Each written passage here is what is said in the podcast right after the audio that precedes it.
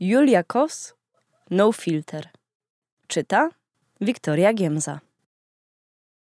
Jest taka scena w filmie Zmierzch, w której redaktorka licealnej gazetki bardzo pragnie napisać artykuł o nowej, bladolicej koleżance z klasy Belli.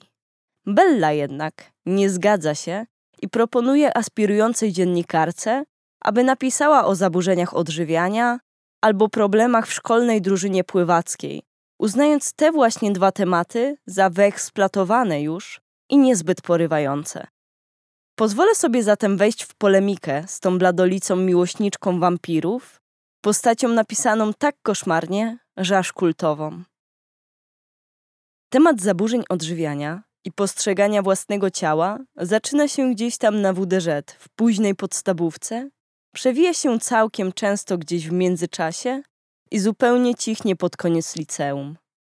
Materiałów uświadamiających o zaburzeniach odżywiania wśród młodych dorosłych nie jest już aż tak wiele, tak jakby ludzie uzyskiwali na nie odporność tuż po ukończeniu pełnoletności. To prawda, że na zachorowanie narażone są głównie młodsze osoby i zazwyczaj są to dziewczynki, ale oczywiście to nie odchodzi tak o, kiedy tylko stajemy się za stare na zostanie partnerkami Leonardo DiCaprio. Kiedy jest się dorosłym, powinno się już wiedzieć, że zaburzenia odżywiania to nie tylko bardzo często ukazywana w popkulturze i mediach anoreksja, bezmyślnie romantyzowana przez kolejnych i kolejnych twórców, czy nieco rzadziej ukazywana, ale nadal reprezentowana bulimia. To też kompulsywne objadanie, ortoreksja, potrzeba jedzenia wyłącznie zdrowych produktów, ich kombinacje. Niektóre z nich nie wyglądają dobrze na zdjęciach ani nagraniach, więc często są pomijane.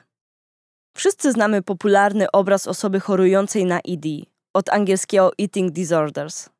Zwykle jest to nastolatka, bardzo drobna i szczupła, z podkrążonymi oczami i pustym spojrzeniem. I oczywiście, osoby chorujące mogą tak wyglądać. Ale może też mieć wagę w normie, mieć nadwagę, 50 lat na liczniku, mogą być heteroseksualnymi i cispłciowymi mężczyznami. Mogą nie wyglądać na osoby, które potrzebują pomocy. To może być koleżanka, która po prostu nie jest głodna, kiedy idziecie razem do maczka, albo ten kolega, który codziennie chodzi na siłownię, a jego idealne badania krwi przyprawiają lekarzy o dreszcze ekscytacji. Współlokatorka, która pije drinki tylko z kolą zero i wyjaśnia to tym, że mocniej klepie. Mam 24 lata, więc jestem zawieszona między byciem milenialsem a generacją Z.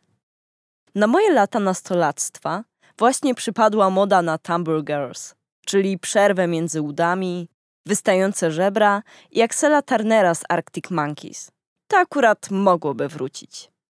Sięgając jeszcze dalej, kiedy byłam małą dziewczynką, z okładek kolorowych czasopism zionęły kości biodrowe wystające z nad niskiego stanu jeansów. Zazdroszczę współczesnym nastolatkom tego, że mają euforię i kat, że mogą obejrzeć sitcom na przykład Superstore, że mają TikToka i mogą na nim oglądać różnorodne ciała, nie tylko białe, szczupłe i zdrowe. Oczywiście nie ma absolutnie nic złego w byciu białym, szczupłym i zdrowym, ale jeszcze kilka, kilkanaście lat temu media próbowały nam dać do zrozumienia, że wszyscy powinni wyglądać właśnie tak. Co jest z wielu raczej dość oczywistych przyczyn zupełnie niemożliwe. Kiedy przychodzi wiosna, osoby z zaburzonym obrazem własnego ciała nie zawsze cieszą się na myśl o zbliżających się wakacjach i sezonach urlopowych. Wraz ze wzrostem temperatury często wzrasta też poziom niepokoju. Czy ludzie patrzą na moje odsłonięte ramiona? Czy widzą celulit? Czy widać, że często pomijałem dzień nóg na siłce? I czy widać może tego pryszcza na karku? Może nawet ktoś znajomy wpadnie na pomysł pójścia na plażę albo na basen? Co wtedy? Co więc może zrobić przeciętna osoba, by nie pogłębiać fiksacji mogących prowadzić do problemów z zaburzeniami odżywiania? Przede wszystkim możemy starać się zerwać z komentowaniem zmiany masy ciała u naszych znajomych. Zerwać z przekonaniem, że o, chyba schudłaś, albo o, nareszcie jest u ciebie za co złapać to komplementy i nie wartościować ludzi w ten sposób.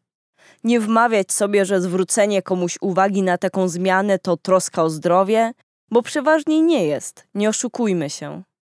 Nie demonizować swoich cech wyglądu, które uznajemy za wady. To co, już teraz nic nikomu nie będzie można powiedzieć, bo można urazić czyjeś uczucia? Zapyta ktoś. I tutaj radziłabym się zastanowić nad czymś innym. Dlaczego ktoś tak ubolewa nad odebraniem mu prawa do ranienia innych osób? Absolutnie naiwnym i utopijnym jest myślenie, że przez kilka gorzkich akapitów nastawienie całego świata ulegnie zmianie. Jest to też za mało, by przestudiować całą tę rozległą tematykę. Ale chcę Wam tylko dać znać, że nie jesteście same, nie jesteście sami i możecie odczuwać niepokój związany z rychłą zmianą pory roku. Nie czyni Was to słabymi, a ukazuje jedynie słabość systemu. Jeśli czujesz, że możesz mieć problem natury opisywanej w tym tekście, nie wahaj się, by powiedzieć o tym swojemu lekarzowi rodzinnemu. Jeśli jesteś w sytuacji kryzysowej, zadzwoń pod numer 800 70 2222.